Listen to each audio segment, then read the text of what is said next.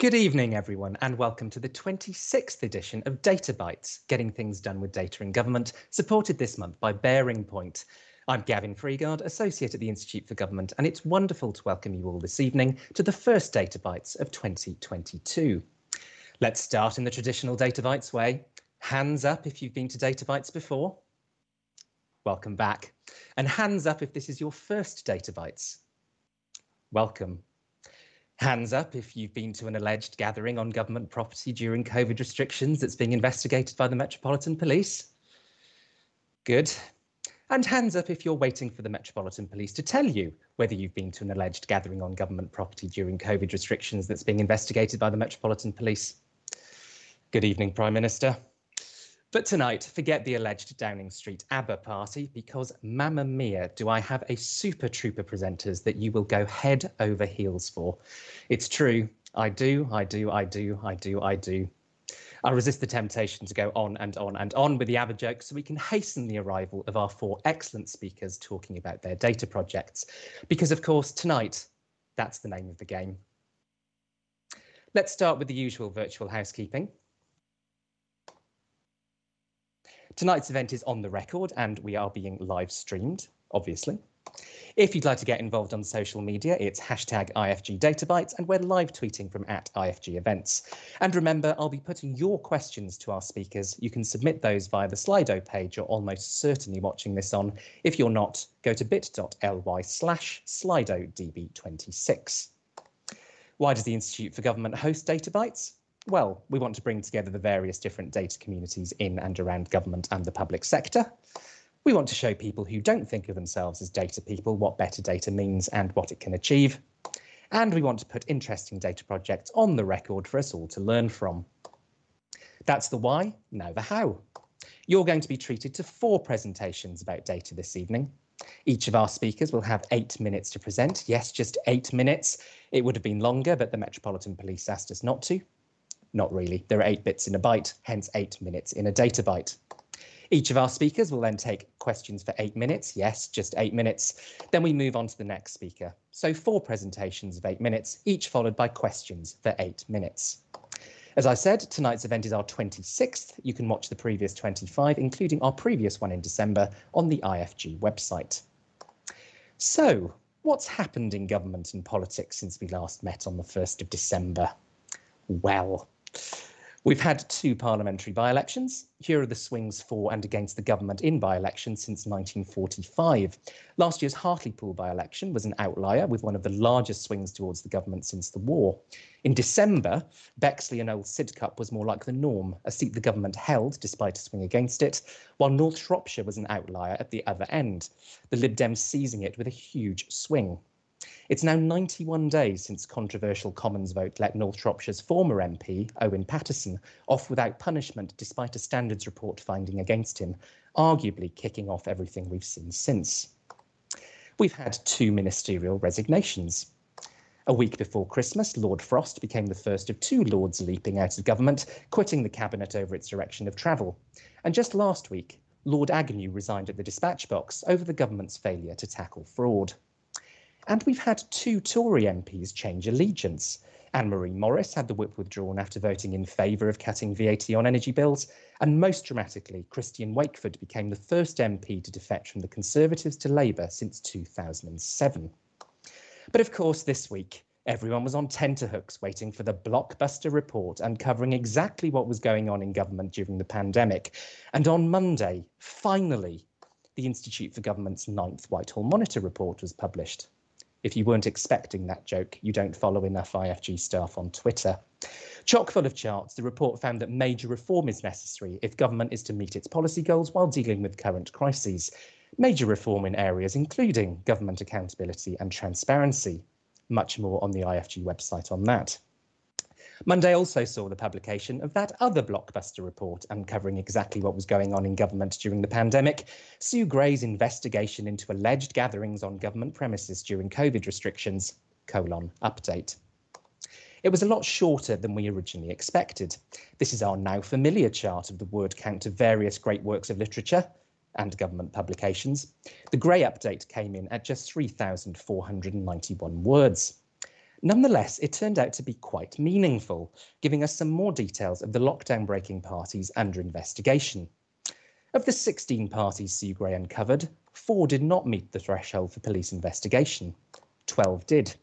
And of those, the Prime Minister is understood to have been at at least three of them. I mean, it was three when I first put these slides together. It may be more now. Even by the standards of data bites in the last three years of British politics, I'm playing an almighty game of chart chicken with the news cycle tonight. And yes, I'm aware that Wordle is based on five letter words, but I can't imagine it's five letter words that are currently doing the rounds in Downing Street. At one of those parties, it's alleged that the Prime Minister was ambushed with a birthday cake an image, not believed to be one of the 300 handed over to the police, has recently emerged showing one of the prime suspects. It seems David Cameron prefers caterpillar cakes to fruit cakes, since they're not accompanied by loonies and closet racists. Who knows what position the PM will be in by the time we meet next month? This chart shows the time in office of prime ministers since the Second World War. If Boris Johnson wants to overtake Gordon Brown, he'll need to make it to the 8th of June. Having been ambushed by cake, the PM is now hoping his MPs choose not to desert. Turning to tonight's speakers, we have a bit of a theme, how data systems can be built around people and particularly patients. Thank you to both the Community of Practice run by Future Care Capital and the Health Foundation, and to the Motives for Measurement Peer Learning Group at the Blavatnik School of Government for suggesting speakers. Our first speaker this evening is Hamish Dibley, director at tonight's sponsor, BearingPoint. He'll be talking about how humanising the use of NHS data can lead to performance improvement and better person outcomes. Then we'll hear from John Bryant, Head of Strategy and Development at Torbay Council, on Greener Care Collaborative, releasing Time to Care. After that, we'll hear from Arnie King, Research and Policy Lead at Co-Produce Care CIC, on social care voice data for those receiving worst outcomes. And our fourth and final speaker of the evening will be Juliana Outes Velarde, data steward at the Government Outcomes Lab at the Blavatnik School of Government in Oxford on better data for social outcomes. Our next Data Bites will be at 6 pm on Wednesday, the 2nd of March. Do join us then. And then on the first Wednesday of each month to July, when we break for the summer. Believe me, we have some brilliant speakers lined up already. We're only able to continue Data Bites thanks to the support of our partners, and we are very grateful to BearingPoint for supporting tonight's event. If you'd like your organisation to follow in BearingPoint's virtuous footsteps and support Data Bites, please get in touch with my colleague Pritesh. And if you'd like to follow in the virtuous footsteps of our presenters this evening and speak at a future Data Bites, please get in touch with me. If you would like to continue this work event by having some wine at your desk, you can of course join us for virtual drinks afterwards. We'll put these details up again at the end. The link is bit.ly slash db26drinks, password ifgdb26. But without any further ado, let's hear from our first speaker this evening. Hamish, over to you. Good evening. Um, thank you very much, Gavin. Good evening, colleagues. Uh, my name's Hamish Dibley. I've got eight minutes or just under to talk to you about humanising data in the NHS for performance improvement purposes. Before I do so, I want to start with a little quote from the late Sir John Templeton, um, because this will be a recurring theme, hopefully, throughout the next eight minutes or so. I think what he said then is right, and I think it applies ever so much now as well. If you want better performance, you've got to do things differently. In terms of where we are in the NHS and the challenges, I've interpreted this as a pandemic moving into potential paradigm shift. Uh, colleagues on this call will all be familiar that uh, at the moment, as a consequence of the last couple of years, we are facing unprecedented demand in all aspects of the healthcare system, from the emergency urgent care system right through to the backlogs in planned care, and of course, outside of the hospital in demand management issues facing primary care, community mental health, and adult social care. That means we've got to think differently about how we tackle our challenges. It also means we've got to challenge NHS analytical conventions, or what I call activity obsession disorder, which is where we place far too much emphasis on what I call activity analysis, which is a way in which we try to uh, manage and improve healthcare systems just by looking at the lens of activity and costs there's a smarter, better way to tackle the challenges facing not only the NHS but also the broader public services, and that is by humanising data. The logic in the approach is that if you want better services at less cost, you have to look at healthcare data differently, not from the lens of activity, but from the person or the patient centre and perspective. Definition of demand in healthcare is a person who comprises a number of interactions that he may or she may make on a service over an agreed period of time. And you're going to see some examples of that right now. We need to challenge the current convention. In the NHS, we have a tendency to convert patient needs and their demands into activities and attribute a price or a cost to every activity. We can do better than that. And the better way looks like this. This is a case study of a, a real hospital serving a constituency population of 650,000 people. And at this point, it's important to differentiate between healthcare populations and patient demand. This is the means to intelligent population health management. Over time series data, which is more than one, one year's worth, this goes back multiple years, I can only put two years on a slide, you see what you see in front of you, which is the perception is rising demand, but actually demand in patient terms is far more stable. It's 227,000 people, less than 1% increase. Expressed in relative terms, that's a steady state of a third every year needing to use the acute hospital in one shape or form. Representing demand is running at 56%. Representing demand means that if we see you in year one, what's the probability we'll see you in successive years? That's extraordinarily high. And having done this over several areas now, it's a consistent theme that it's stable, it's predictable, but the representation of seeing the same patients every year is is is very very telling. So we know 227,000 people come into this hospital system, and that's consistent across the NHS and where I've done this work elsewhere. The next question is to ask how many people do we see in the urgent care system and the planned care system? Because what is really revealing is the fact that in healthcare, you're dealing with different customer bases. The people you see in the urgent and planned care system are generally separate. Where they collide and where they come across, and here you see 9.5%, are what I call the vital few. The vital few you find through segmentation analysis to create a typology of demand based on their consumption. In this hospital, remember it sees 227,000 people, it's actually 12,935 unique people that are behind a 20% of all the activity and 30% of the costs. So if we're serious at making indentations into demand pressures in urgent and planned care, we have to focus on these patients first. These are some Pareto charts looking just at A&E data. I'm going to focus on the first one for the brevity of time. It applies here too. The problem at the front door and in this hospital that saw 90,000 people is actually less than 4,000 people behind 20% of the work and over a fifth of all the A&E four-hour breaches. Extended into the beds, again, we see the same phenomena. The problem isn't rising demand, it's the vital few. 2,000 patients behind 45% of the non-elective bed capacity, and this is a reoccurring problem year on year. Move that over to outpatients and in planned care. You see the same phenomena. It's a different sector, same problem. Top 5% of outpatient demand this time is on 6,544 people responsible for approaching 20% of all the work, or as it says there, 31,000 separate work activities. That is extortionately high. A little bit about the vital few. It challenges common perceptions, this work. Half of them are under 65. They're not frail elderly. And tellingly, when you look at their use of condition profiles, you discover that 22% of the time that they come in, it is absolutely nothing to do with their chronic condition profile. So when we're thinking about healthcare populations, we need to have that in mind that yes, every uh, every time they come in, we need to be conscious of understanding why they're coming in and relative to who they are as an individual, not just their conditions.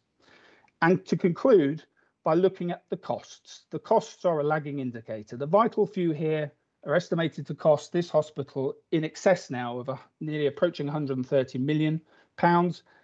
The financial opportunities not only extend to improving performance against the targets, but also looking at the savings you can make and the reoccurring savings from a conservative base, as it's indicated there, 6 million, 13 million, 19 million pounds. It makes sense to focus on the vital few to see performance improvement.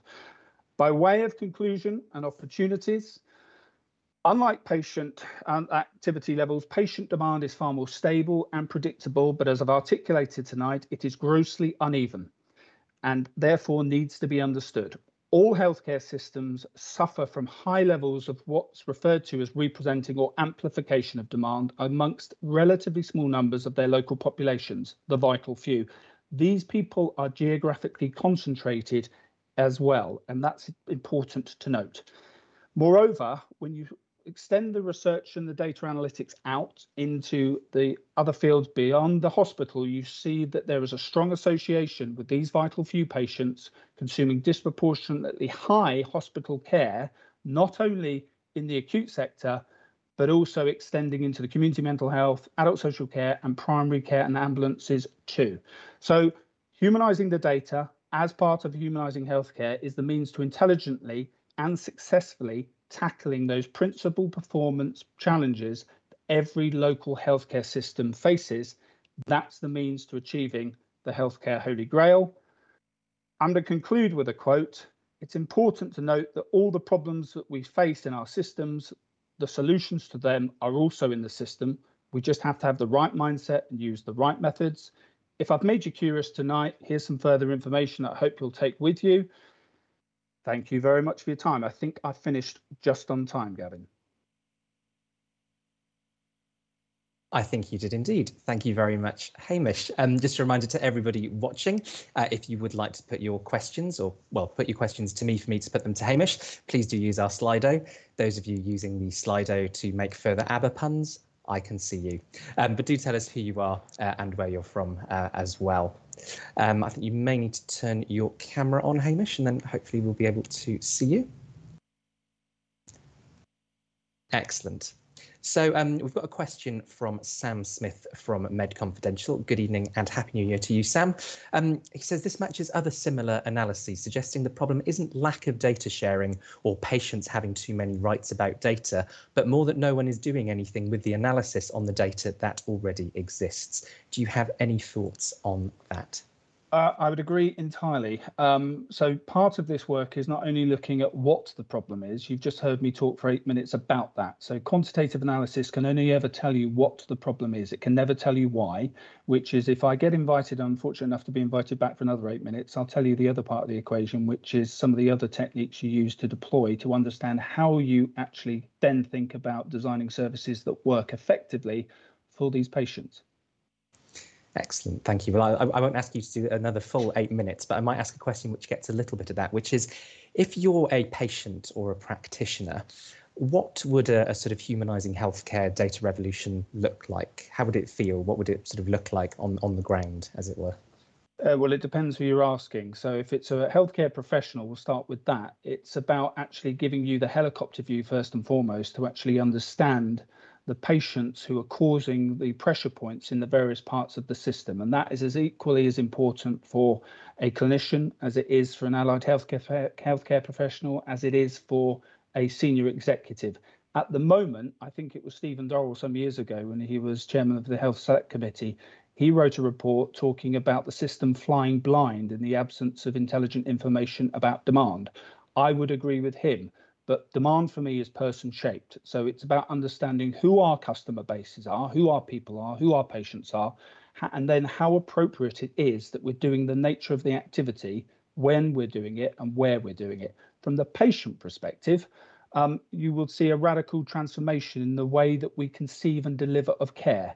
Too many times we, we, we face, and I've had personal experience of this only very recently, of failings in predictable planned care, for example, uh, that shouldn't ever happen. So outpatient appointments that should be made that aren't made, cancellations of procedures at the last moment that shouldn't take place. Part of the reason why that happens is because hopefully I've articulated that in the presentation this evening. We're trying to chase our tail by looking through the rear view mirror by focusing on activity in the absence of understanding patients.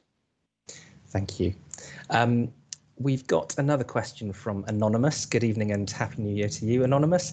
Uh, is this cohort disproportionately sicker or with complex medical needs or simply using the system more? And or is there a way in which these individuals could be treated in a way which helps them better and at lower cost to the NHS? Uh, the good news is the answer is yes, and it's been done several times. What we need to do is scale and sustain it and mainstream these approaches. So, uh, as I said in the call, uh, the presentation earlier, um, yes, they have more consumption than the average person consuming the hospital, but it isn't necessarily related to A, their age, because typically when you do this, you find that two thirds to 50%, as in the case of this particular hospital, are under the age of 65.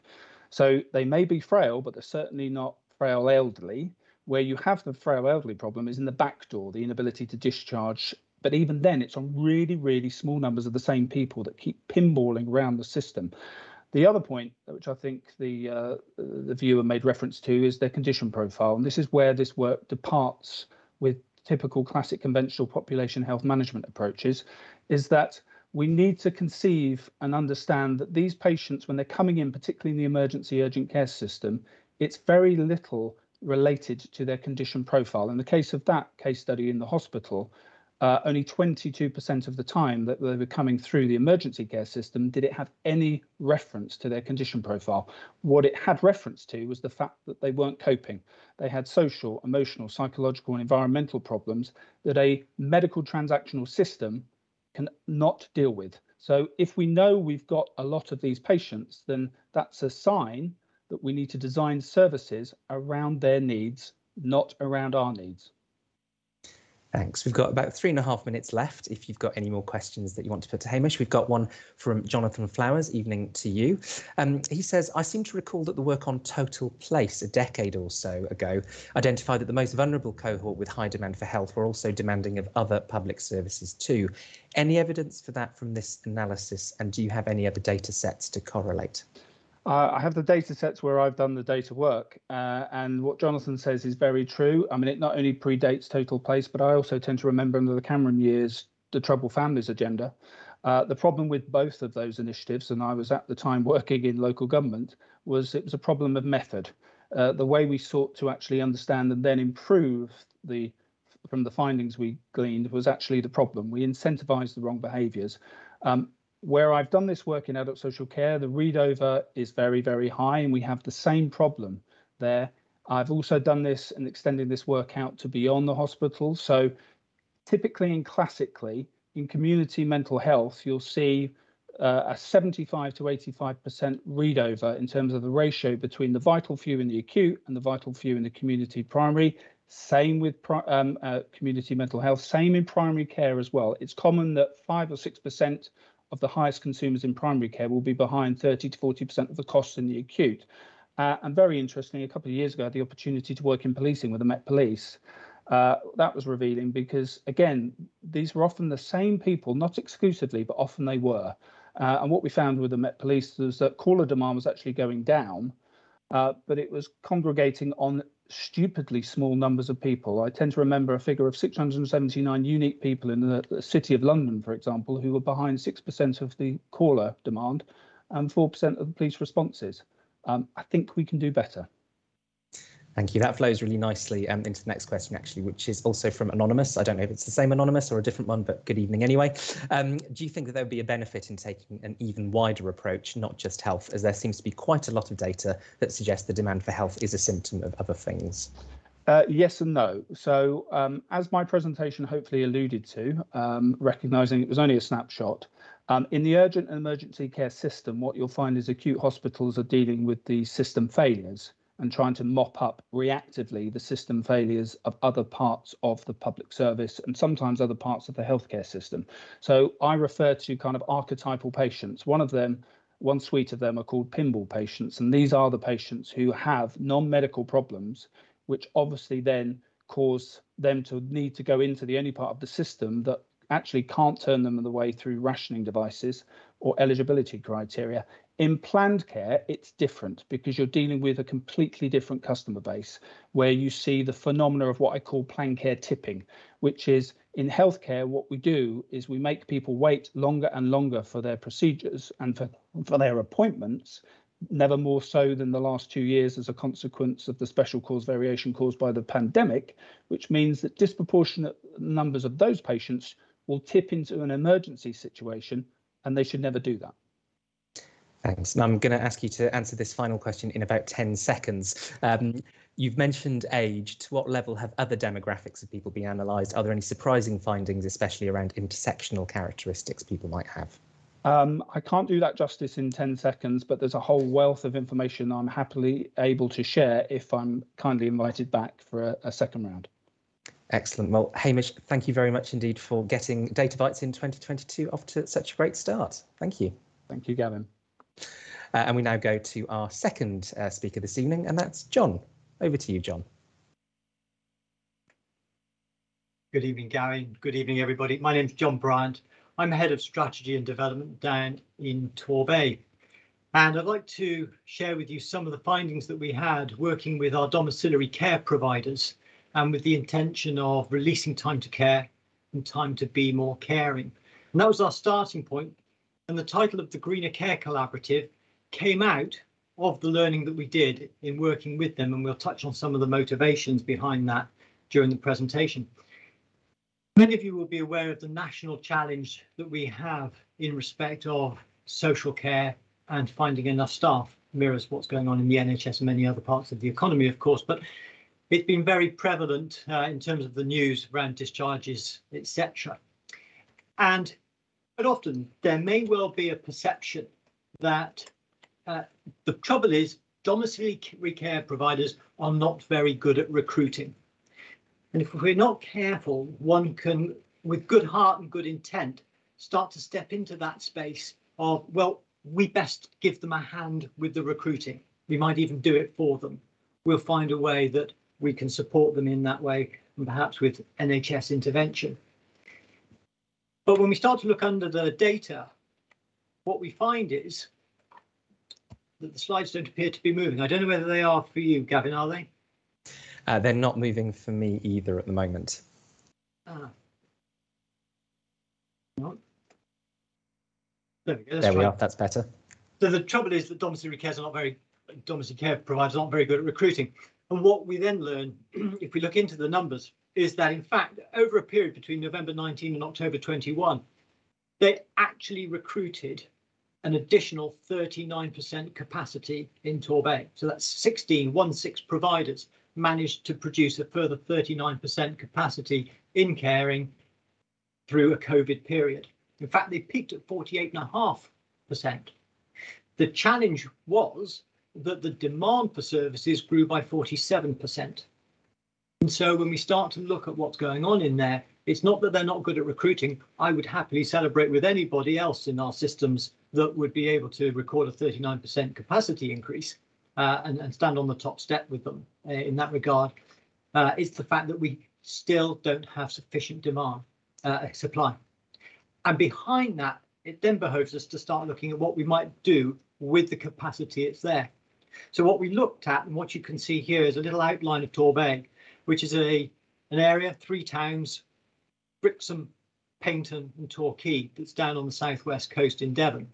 And it's got a perimeter of 75 miles, 75 miles all the way around.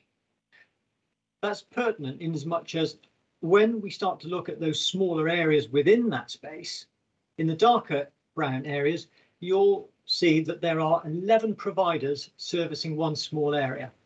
In the lighter brown ones, there's in fact 10 providers. So what we find is that we've got a whole host of people servicing the same area. In the end part of that slide, there's some segmentation and what that segmentation aims to display is that in particular areas, we have one or two significant providers. There's an efficiency by having them there. But over a period of time, we've topped that up with a multiplicity of other providers to go in and support them with that care. And you may say, well, how does that come about, John?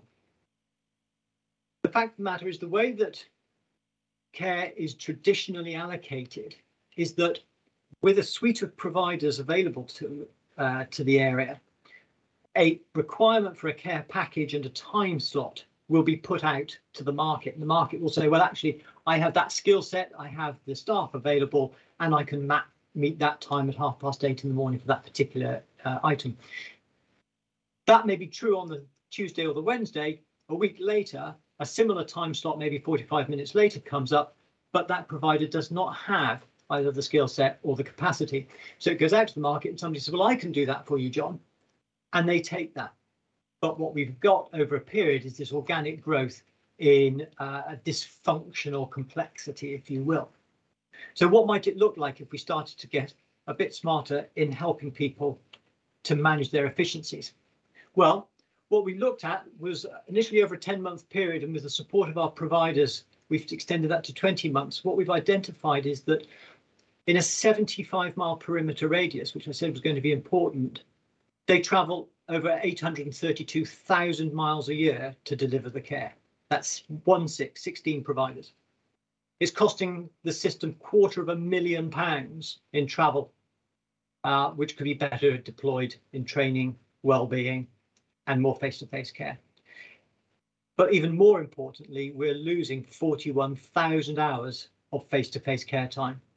And these people didn't sign up to be multi-drop delivery drivers. They signed up to be care providers. So they're really keen to do that. So what might it look like if we start to get a little bit sharper in terms of how we can organise that for them?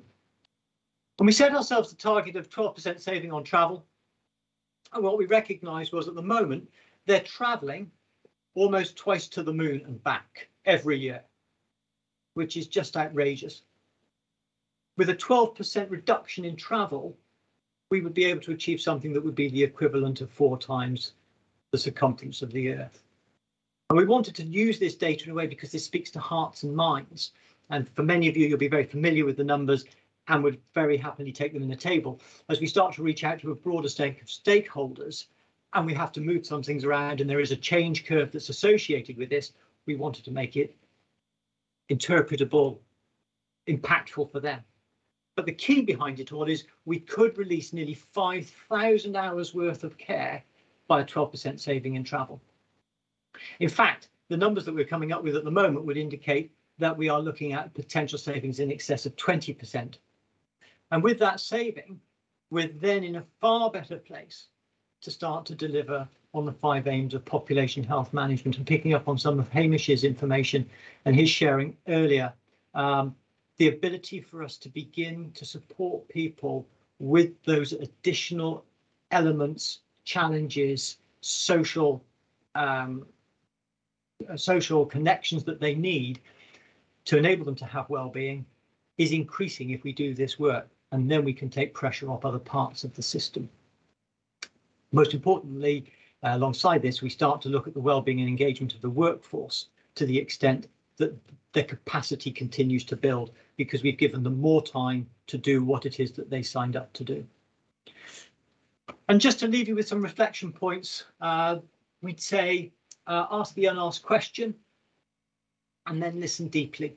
One of the things that came back for us was we deal with very vulnerable people. Um, so evidently that's where the focus is going to be. But what came out for us is you can never underestimate people's motivations and desires. And the Greener Care Collaborative was born out of a real commitment to make life better, not only for those that we serve, but for those of the next generation as well, and who in the in their own right would be serving that population. That's it from me, Gavin. Thank you very much. Thank you very much indeed, John. Um, for those of you who would like to, remember you can use Slido to put your questions to John. If you're not already watching on Slido, then go to bit.ly slash Slido DB26, capital S, capital DB. And I think if you stop sharing your slides, John, we'll be able to see you uh, perfectly. Thank you very much indeed. Um, we've got questions coming in already, so let's start with one from Jonathan.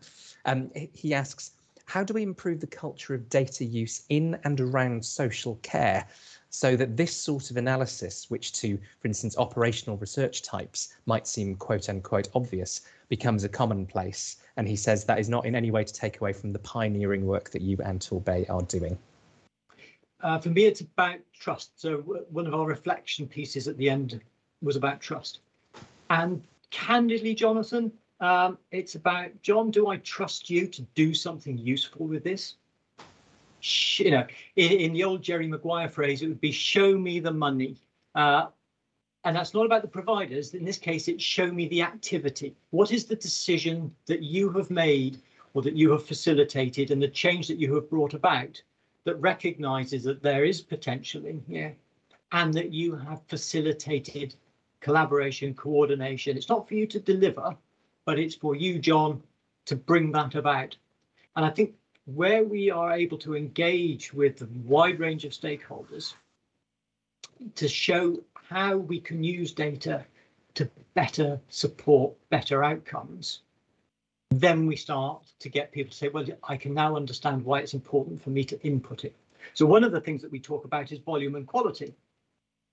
Uh, you can increase the volume, doesn't necessarily mean you get any better quality. Well, you may get really good quality, but you just can't get sufficient numbers to put that in. And so when we started off on this uh, journey 20 months ago, it was building on a platform of collaboration that we built up over the last three years with some pretty dedicated work on demonstrating that as a combined collaborative, that we were a totality in terms of providers looking after their staff, commissioners looking after the providers, that we felt we could do something about this and that this was worth the endeavour. What we're now looking at with this data, and it speaks to the little moon and the, the world and all the rest, is how we start to now communicate that to a broader audience so that they can come on the journey. And one of the things that we did with the Health Foundation was the commitment to hearts and minds. So it's not just about the numbers, John. It's not just about your measurements or metrics. It's not just about your finances. It's what it means to me. And I have a responsibility in the system as a patient and a client, John. Yes, I'm getting my care, but actually now what I understand is that there's a lot of people that are not getting care and require it.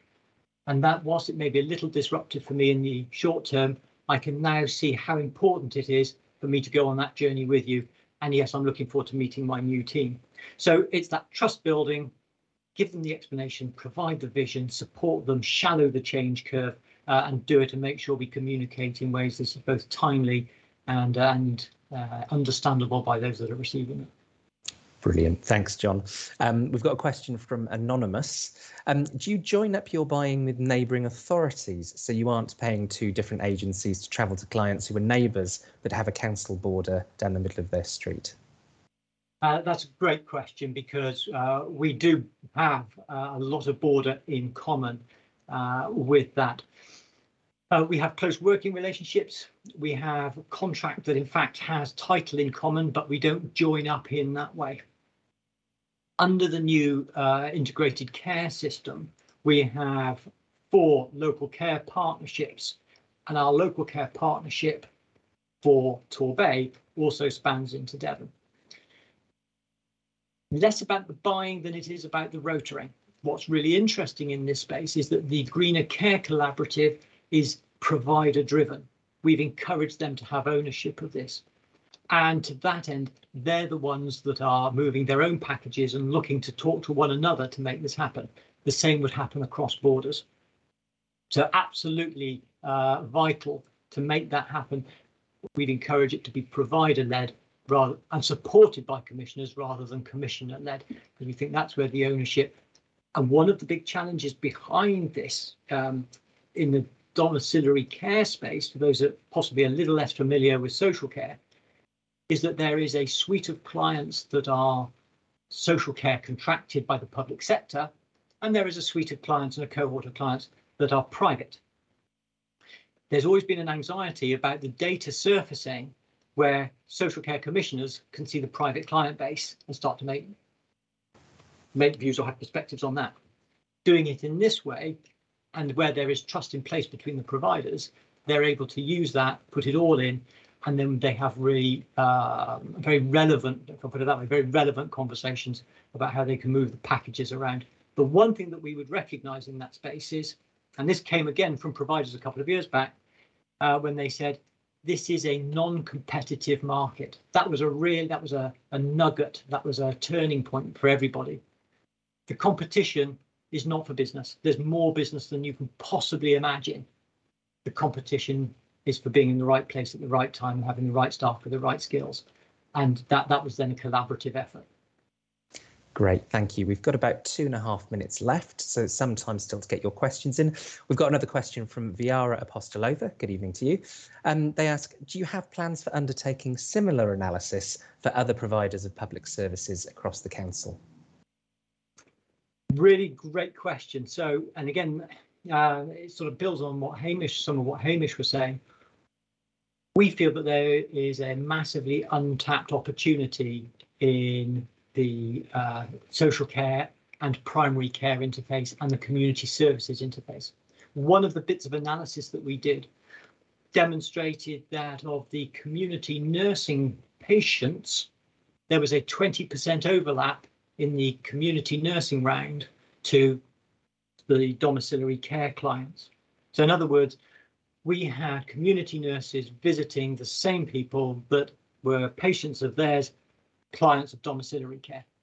The question arises, are there activities that with suitable training, oversight and work could be undertaken by one or the other party? How do we support our community nursing staff to work to the top of their license? And at the same time, we're having a really interesting set of conversations with pharmacy. Who would know that pharmacy had a community presence in terms of a door-to-door service?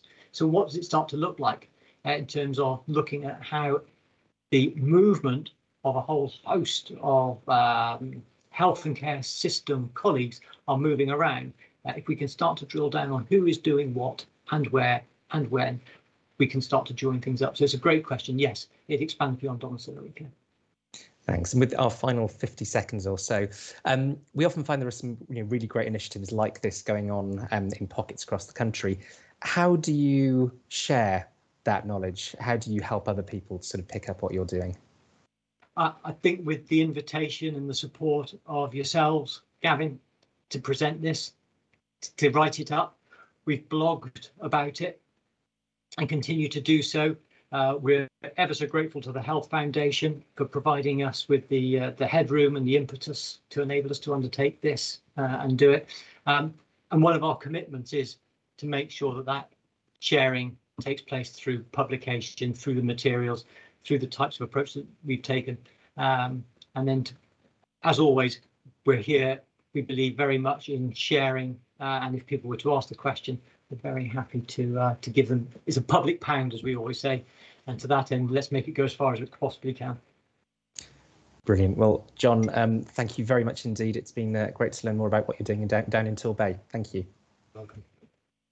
Um, I should also, say there's a fantastic question from Anonymous, which is, are you in daylight or is that just a very good lamp? Which I have to say I was wondering myself. Um, we now go to our third speaker of this evening.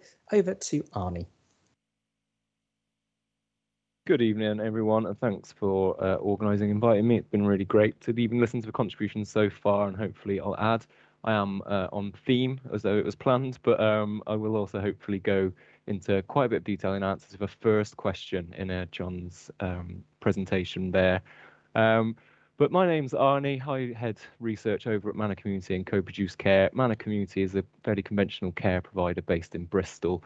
One thing to note though is primarily provide uh, focuses care and support for people of working age, so that circumstances around learning disabilities, autism, and mental health, as opposed to older people which um, both in commissioning and in the general public's understanding and perception of care maybe gets a bit more of a focus. Um, but it's really, really important to understand that we already know about a third of people accessing care are working age and it's related to intellectual disability. Um, and that's with uh, the big inspectors like CQC releasing regular sort of policy and reviews that show that the care and the reach, um, the quality and the reach of services um, is stopping people accessing good quality care from that group. Um, we're also facing a crisis in social care, both for workforce, which I'm glad John um, really tackled that uh, um, conception that it's the provider's issue to try and promote uh, recruit more people um, when actually they're doing everything they can and doing very very well uh, but it's uh, what are you recruiting people into is the answer uh, we've started co-produced care in the last few years as I've worked at Manor Community to be a democratic network for care at every level. Um, so we've been running um, sort of policy work or media and forum kind of activities, um, and it's all been sort of supported by uh, projects I've led on improving tech in social care. That's been everything from paperless systems up to sort of um, Microsoft Teams for work communications and things like that. Um, the big things to know uh, from from that experience, though, is both the opportunity that exists to improve public understanding and sort of policy understanding about that need that need to re- recognize and reward care and care work as being an advocacy service for people of working age who are who have faced barriers to independent confident life. So that's not sort of um, standardized repeated issues that could be obviously very very complex related to palliative and end of life care but the thing the each person's life has to be walked through with care and it's currently not structured to be recognized and rewarded to do that um, so i'm going to talk about a project we've been coming to the end of now which is to test whether machine learning can be used accurately uh, and effectively to understand uh, the feedback data based on text from people who have learning disabilities, autism, and mental health. That's to achieve a few things, but I'll talk about that as we move through the uh, presentation. Hopefully that's moving along. Oh, yeah, just took a second. Great. So um, a big thing is worst outcomes. That was the Health Foundation's um, remit, but with conversations with multiple local authorities, we obviously agreed that it's the group that I've given the reasons for there. And then we're seeing one, do the tools physically understand that group? If you start using automated analytics to understand the voice of that group, does it work on one level? We're also putting in demographic sort of factors so we can compare age, gender, ethnicity, location, type of service, type of setting, all of that to do a couple things. One, see what those groups say. If that differs, that's an important uh, note. Because we understand that group more, we understand how we can improve care services so that it reaches and follows that group throughout their life. But two, we also know if can also start to see if those um, sort of more um, issues around inherent bias that might exist on top level algorithmic analytics, um, whether that will affect the use of this uh, tool in care. But that third point is why we've got in, involved, and that's been the lead of what I've been doing for the project throughout, and that is how do we actually implement these changes, implement these tools, implement these innovations. So exactly as John was saying there, it's not a top-down change that comes from people who know all about these tools and are saying, yes, that's great, get get them in, do it. That's obviously the future. How do we, even for people on the ground who would agree that that's that's the case, but just don't trust that that big change is worthwhile or worth learning all the new skills, as we said, especially at a time when the workforce faces so much strain. It's interesting to note that we've had at every level of engagement and co-production, from people accessing care, frontline care workers, all the way up to commissioners and local authority representatives, both ends of that spectrum, both the sort of um, worry that a big change like this isn't the right thing to just bring down the line and be a bit of sort of intimidated by the tech, all the way to the other side, which is a very sort of dazzled, oh, the computer will do my job for me. I'll press enter and I'll get all the answers once a year, and that's all done for me.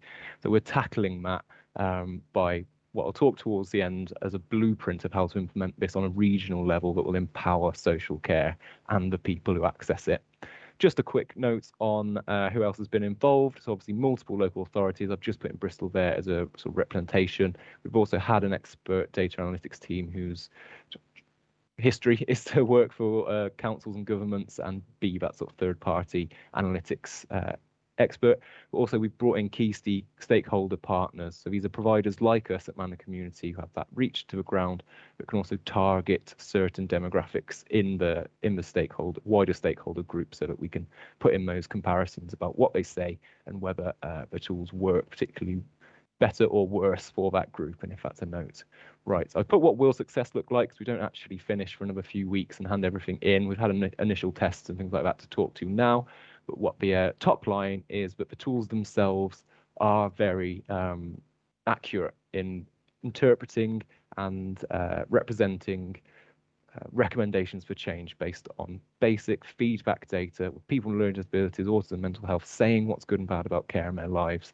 These tools do the job. We know that because local authorities have released their conventional, official, full-scale sort of quality assurance results during that time and our results are you know tentatively until we hand in of course draft version um, are um, reflecting that mirroring exactly the kind of things those people are saying but What we are now completely filling out is the representation of a co-production we've based all the way through, and that is covered here. So research report will talk to the technical level. The data set will be available for others to look at look at that um, information and maybe put their own analysis in. But we are now blueprinting a regional system led by the local authority to integrate care across a region where care workers and the people in communities both identify an issue, help word questioning so that uh, the right information is gathered, and then once the council has interpreted it, this granular level of breakdown that the uh, tools allow care workers and providers are then funded, being the main one, but also recognized and rewarded for acting on that advocacy, going into a community and making the whatever it is from buses, parks to social clubs, anything um, more accessible to every group that requires support um, so that it both improves care quality for that cohort and it makes care work a more rewarding job uh, and a more efficient, efficacious job that you see the impact there. These tools that builds the trust, it shows people why these changes are coming down, and it improves care from the ground up using it. Uh, I think that's my time, so I'll stop sharing there. That was, um, yeah, hopefully got through most of it. I think there's a few points I missed there, but um, look forward to hearing some questions now. Thanks very much, Arnie. It does go very quickly, doesn't it? Um, just a reminder to everybody, you can submit your questions to Arnie via me, uh, via Slido. And if you're not already on the page, go to bit.ly slash Slido DB26. Uh, we've already got some questions coming in. Um, again, from Jonathan Flowers, who asks, is there a risk of creating a feedback between machine and human learning, whereby service users, carers, grapevine, get to find out key phrases to use in feedback and reports in order to secure desirable or avoid undesirable outcomes? Fantastic, incredible question. One of the um, bits of uh, research that exists already is that exact trend. People, especially with learning disabilities and autism, tend to say what they think they have to say in these scenarios so that the process goes away and nothing changes. What we're doing is tackling that. So if we're putting uh, these tools into social care rather than it be something behind the curtain that affects monitoring overall, which to be fair is already happening and is already implemented in a lot of places. How do we now roll that down to a front line so that it affects people? Really interesting uh, anecdote from a project is that from a council, that uh, of multiple councils we spoke to, to define that group and say what's the information we need to gather to be able to test whether these tools do that job. We had a set of questions that reflected an inspection that CQC would run on an individual provider through registered managers on uh, in community providers that backed that up and filled it out. We then had almost a dozen questions, and it still reflected those principles. It still attacked the stuff, but um, a bit codified and a bit sort of um, complex, and you know could almost trigger that kind of um, response as well as being a bit more uh, tricky to answer. The data team, who had no experience in social care at all um, actually said, can we just bring this down to five super open questions where it doesn't prompt, it doesn't lead, it doesn't do anything. We just get as much data of people talking from that group as possible so we can run it through uh, the tools and see how well it's interpreted it. So already we sort of were shown by the tools that it's much better to leave it as open as possible. So you're not actually asking a question, you are just giving opportunity for that person to talk about what's good and bad about their care. Also, on the structuring the sort of regional level where care workers are involved in this and recognised for and rewarded for that, that both means that the questioning becomes more organic and also the um, setting in which that, that data is gathered isn't sit down, it's your monthly quality assurance. If you say anything bad, then probably someone from the council might have something to say with it. It's naturalizing as part of care a big conversation that empowers the voice of that person. So as they talk throughout receiving care, that is captured and it's captured very openly and it's a very flexible way to capture that data and it benefits both sides. Excellent, thank you. Um, I mean, when it comes to working with with uh, sort of very vulnerable um, cohorts and I've seen various debates about sort of social care data um, around these sorts of issues. Have there been any other ethical concerns that you've had to consider when you've been working on this project? Absolutely. Covering the uh, sort of privacy of someone's information, starting to talk about the sensitive issues that would come up about that, and especially then who is looking at data and who can use it is going to be a huge part of how we roll this out on the front line. So you said we were hopefully going to work more with the council data sets and look at what exists on that monitoring level, on that where do you ping through different services and what do we already know about that and how do we track that. Um, one of the first bits of learning was that on a, a, very small pilot like this, where we are testing out a lot of other stuff, um, we had no chance of getting in there. So we needed a whole team in itself doing a whole project with lots of ethical work to even get close to that. So we've kept it very, very separate and we're doing our own sort of pilot thing that can, the learning can then um, sort of contribute to that blueprint. What I would say on it is that the council already collect that data. The council already have the system set up for um, sensitive private data being held, collected, and following someone throughout their life. Bearing in mind, on these, on the way we're blueprinting, talking about it, we're not saying that everything that person says has to be recorded throughout their life. These are snapshot uh, feedback sort of gathering activities that give you regular granular sort of um, snapshots of what's going on in the region so that you can start to break down oh it's this issue over here it's this issue over there. But if the council is where the sort of all the data is going to it then makes it a significant regional a snapshot rather than just a provider to provider sort of speaking to the people you know anyway. Um, and also it gives it that um, you know strengthening social care from a ground up aspect. So, especially, as I said, if it's funded and recognised and rewarded properly, that the providers are to do that, and it is in highlighting the group that needs listening to, being a part of how to design the data collection so it is as organic and uh, accurate and fair for the person as possible. But then once it goes off to the council from everybody in a big confident, clear insight about what the issues are in that area are made, then the care providers can uh, just act on those insights. They'll know what if bus if buses is the top issue that comes up every time. They'll know much more than uh, hey, our research has told us that buses need to be more accessible, so we put a big sign up in buses and we've done this and that. The people who advocate and support those people day to day will then be a part of making that change. So um, leave it all to council, I think is the answer. Great, thanks. Um, we've got just over two minutes left. There is still time for your questions to come in. We've got one from Sam from medConfidential. Um, he says the Department of Health and NHSX often look to spend millions on a shiny Google AI rather than supporting care providers. What's the one thing you would most want the expensive tech consultants in Whitehall to know about what you've learned from the frontline interaction in your work?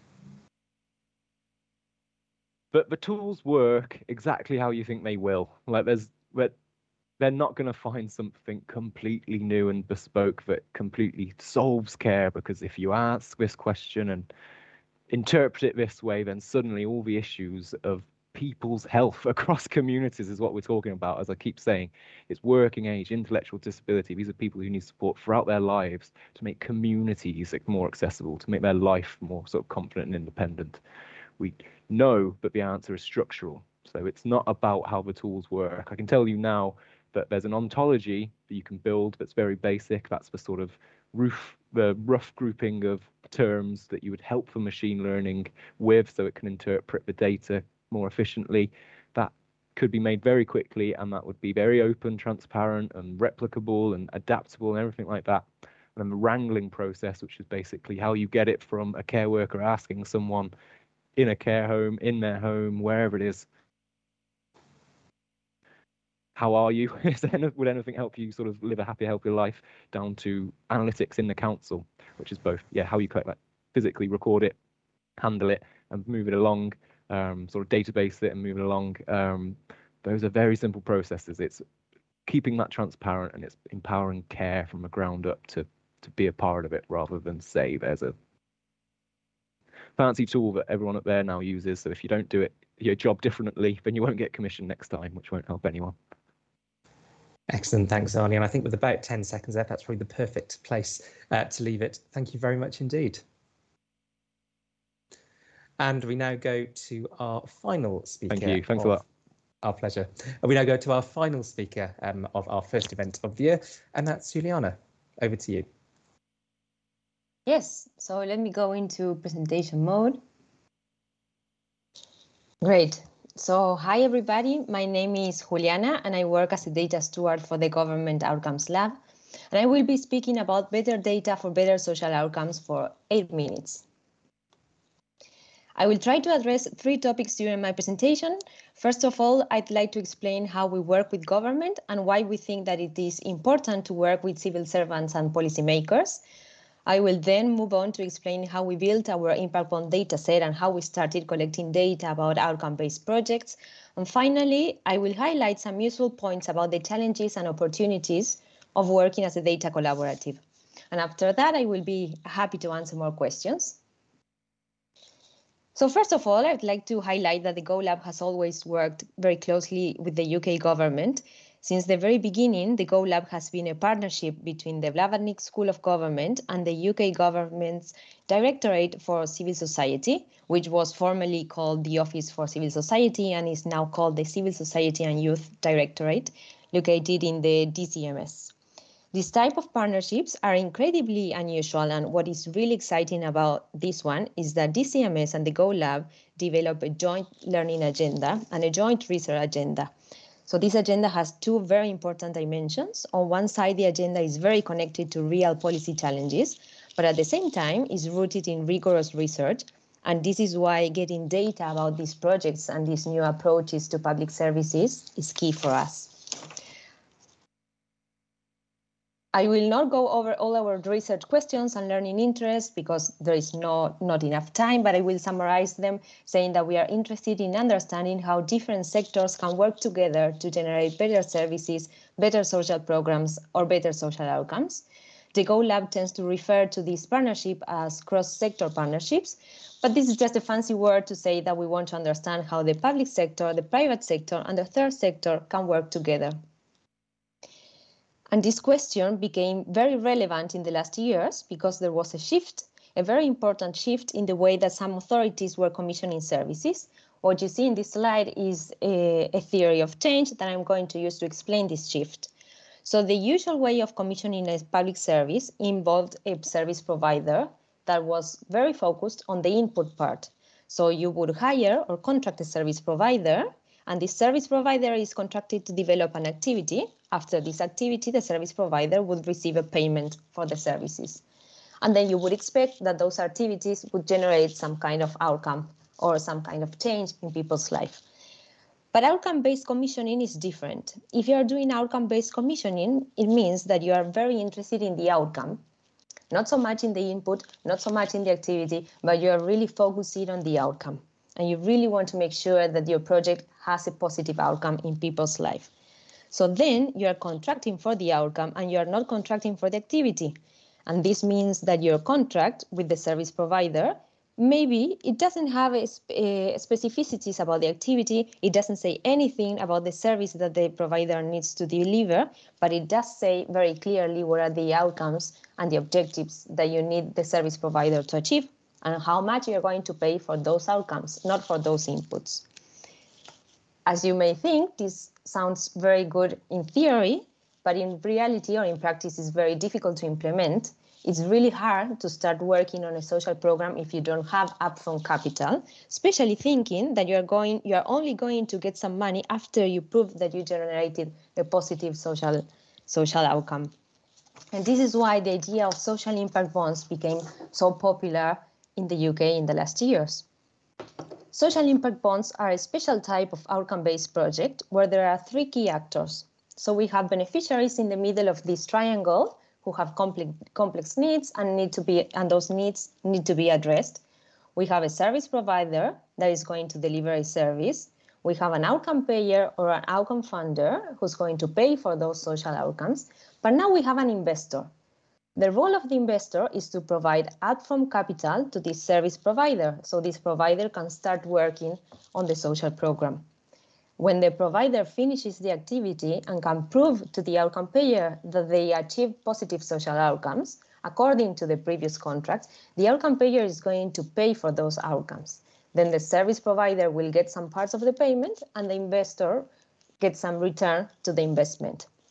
And this is how social impact bonds work. Again, in theory, this sounds great, but there are many things that we don't know about how this works in reality and what are the challenges of implementing such projects.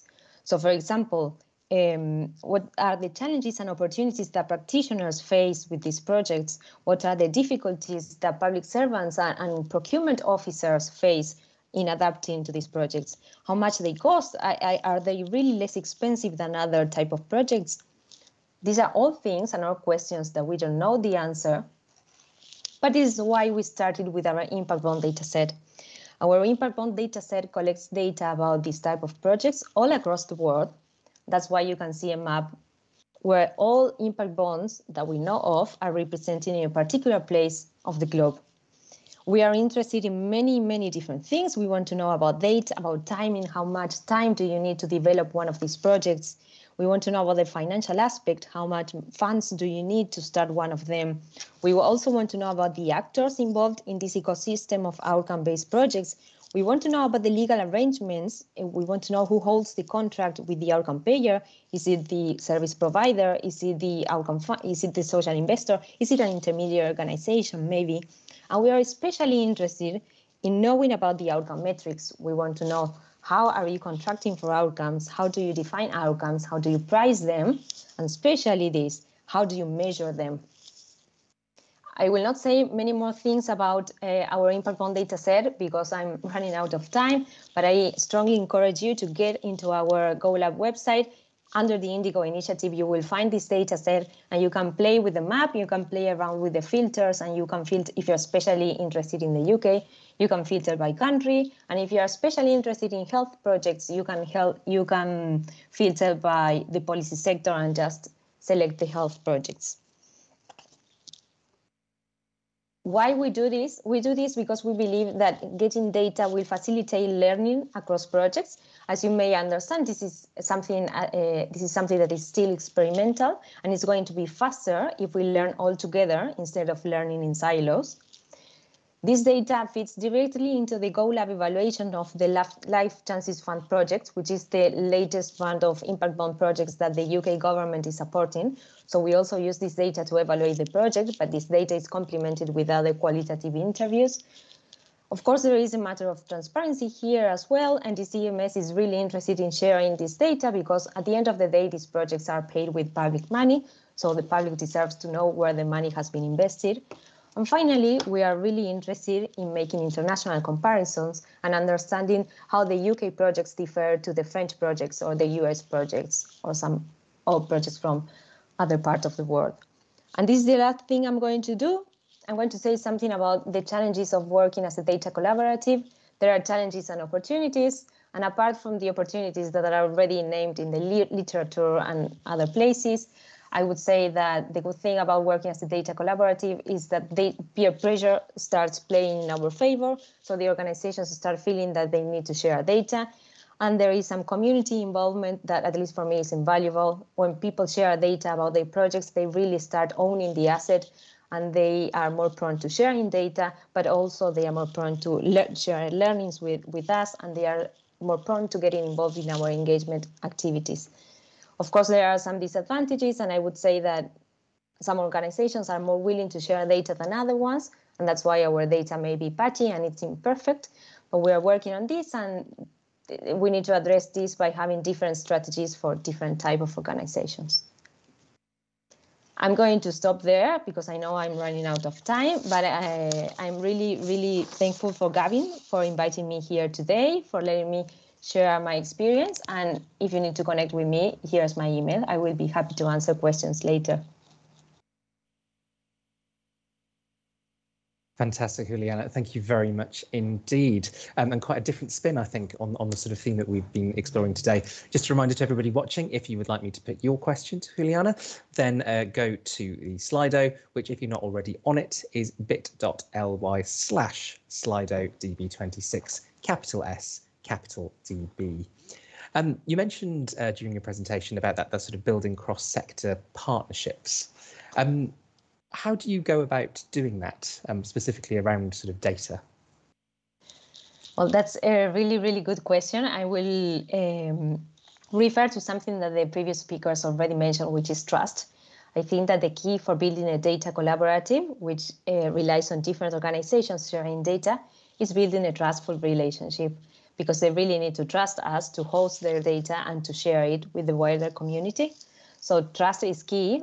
And how you build trust, you build trust being open and making sure that your data set and your data infrastructure has all the requirements and all the data privacy protections and all the protocol, the quality protocols in place um, are the right protocols for the right data. So I think it's all about building a trustful relationship with the ecosystem, which we are on our way, and I think we are doing that. Excellent, thank you. Um, we've got a question from Sam from medConfidential. Is there an area which you think is underexplored with the potential for large benefits? I would say I've seen many impact bonds, not so much about environmental. I, I, haven't seen many environmental impact bonds. I would say that's something that is underexplored. But I think that there are more of those coming up. I've seen many of them, uh, or some of them happening in Canada, and some organizations are starting to try this new idea of having an impact bond or some kind of result-based financing instrument that tries to deal with the problem of climate change. So I think that's the new thing coming up. And I think that's the new thing where this ecosystem is going to start paying attention to. But I think that's the main thing. Climate change is what is coming next. Excellent, thanks. I think that's that's been a theme that's uh, starting to come through in various Databites presentations as well. Um, we've got a question from Jonathan Flowers. Um, he says it's a little frustrating that because social impact bonds involve private investment, they demand very much higher standards of proof of effectiveness than many other policy initiatives. Shouldn't governments simply take a bit more of a chance on investing in early intervention? I'm not so sure if uh, I can answer this question, but what I'm going to say is that social impact bonds are just one type of outcome-based contract and result-based financing. So this uh, the, the idea of having uh, the involvement of an investor is something that many people discuss. We really don't know the answer yet if that's the best option or not. But what I can say is that the key thing here is not so much the idea of the social impact bond, but the idea of the outcome focus. There are many ways uh, to structure a project with an outcome focus. It can involve or not an investor, but I think the key thing here that we could learn is how having a look or being focused on the outcome changes the whole equation of public services. If there is an investor involved or not, if it is better or not to have an investor, I, I, I really don't know. And that's why we are collecting data at the GoLab, because we really want to understand that question. I wouldn't be in a position to say it's better or it's not better, but that's something that we need more data to, to be able to respond with the necessary evidence. Great, thank you. Um, Paul Marshall, uh, and sorry for not getting to your question on previous speaker, Paul, uh, says, great to see the use of a logic model and trying to get people to focus on outcomes. The really hard thing with commissioning for outcomes is that by definition, outcomes are subject to externalities. You can't, uh, you can't attribute an outcome exclusively to the commissioned inputs. Are you overcoming this in your work? I think that's a great question. It's a question that the whole literature about outcome-based financing is trying to understand. And there's something else that I want to say and I want to acknowledge, which is, of course, we all want to measure outcomes and we all want to focus on outcomes, but outcomes are really, really hard to measure. And sometimes it is preferable to focus on an output because you can measure, you can be sure if a service provider produced an outcome, an output. But it's really difficult to measure an outcome. Uh, it's even more difficult to measure impact this is a really, really big word. I don't know if, um, at least me, from the data point of view of this, I really wouldn't say that we have an answer. I know that the GoLab research team, which is evaluating the latest round of impact bonds in the UK, the one supported by the Life Chances Fund, is trying to understand this question. But from the data point of view, I don't have an answer yet. And I think it's going to be a while until I have an answer because we need to wait for these programs to develop, at least for a while, to see how much we can compare outputs and outcomes. And I, just one more thing that I want to add is we speak a lot about outcomes, but it all depends on how you define them. And sometimes we define outcomes in such a broad way that it's really, really hard to measure them. So again, a lot goes into the definition of these outcomes and a lot goes into the description of these outcomes in the contracts that these different organizations are signing. Thank you. Do you find that there are there are very different approaches in different countries to how they think about these sorts of questions and the sort the sorts of um, things that you've just been talking about? I don't know if there are different approaches, but what I would say is that there are very different interests. So, for example, countries in Latin America that have been experimenting with this uh, tool, they are really focused on employment services. So not all, but most of the projects in Latin America are focused on giving people the right skills to get formal jobs. Whereas if you go to Africa, uh, lots of the projects that you see there are more related uh, with health projects or education projects. In the UK, there are lots of health projects, and when I say health, I mean uh, mental health or family, child and family well-being. Like those type of projects are very, very common here in the UK. And if you go to Europe, you see lots of projects uh, about education, you see lots of projects about employment, etc. So I, I don't know if there is a different approach. What I see is a real interest in the tool, but they are using it for very different things, depending on the interest of the region and the needs of the region, of course. Excellent, thank you. We've got under 90 seconds left. If anyone's got any final questions, do put them in very quickly. Um, what does what does success look like for, for GoLab? When will you know that you've achieved what you wanted to? Success for the GoLab, I will speak uh, uh, with two different lines. Success for the GoLab, uh, the GoLab is a research center. So success for the GoLab is to produce the highest quality research about this type of tool. It's not to promote one or the other one, but to, to produce great evidence about which ones work and which ones don't, and to produce the highest quality data set, not just about impact bonds, but about outcome-based projects, so you can compare them, and public, serv and public servants have a tool to say this is the way we need to go. This is the project this is the, the, this is the arrangement that we can use or this is the arrangement that will not will not be good for us. Success for this type of tools means improving public services and finding a way of having better public services so we can generate better social outcomes but this is something for the tool in itself. The Go Lab is a research center that will produce research, and our success is to produce the highest quality possible research. Excellent. That nearly brings us perfectly to time. So, Juliana, thank you very great. much indeed for joining us. It's been great to hear from you. Thank you. And all that remains uh, for me to say uh, are a few uh, parish notices before I leave you. Um, first of all, um, we will be having uh, virtual drinks. If the information is not already on the screen, then the link is bit.ly slash db26drinks and the password is ifgdb26. Do join us for a bit if you can. Uh, there are lots of other Institute for Government events coming up um, over the next uh, couple, next week or so um, on everything from a new project with the Bennett Institute on reforming the UK Constitution uh, to what to do with the Department for Education, the director of the Institute for Government's annual lecture, and the small matter of former Prime Minister Sir John Major speaking next week. Uh, the next Data Bites will, of course, be on Wednesday, the 2nd of March at 6 pm. So please do put that in your diary, along with 6 pm on the first Wednesday of the month, all the way through to July. All that remains now for me to say are three very, very big thank yous. First of all, to BearingPoint for supporting us this evening. As I said, we can only continue this series thanks to our sponsors, so a huge thank you to them. A huge thank you to all of you for tuning in tonight and some fantastic questions. And of course, last but certainly not least, please do join me in a virtual round of applause for our fantastic speakers this evening. A big thank you to them, and we look forward to seeing you either at drinks or at the next Data Bites next month. Thank you very much indeed. Good night.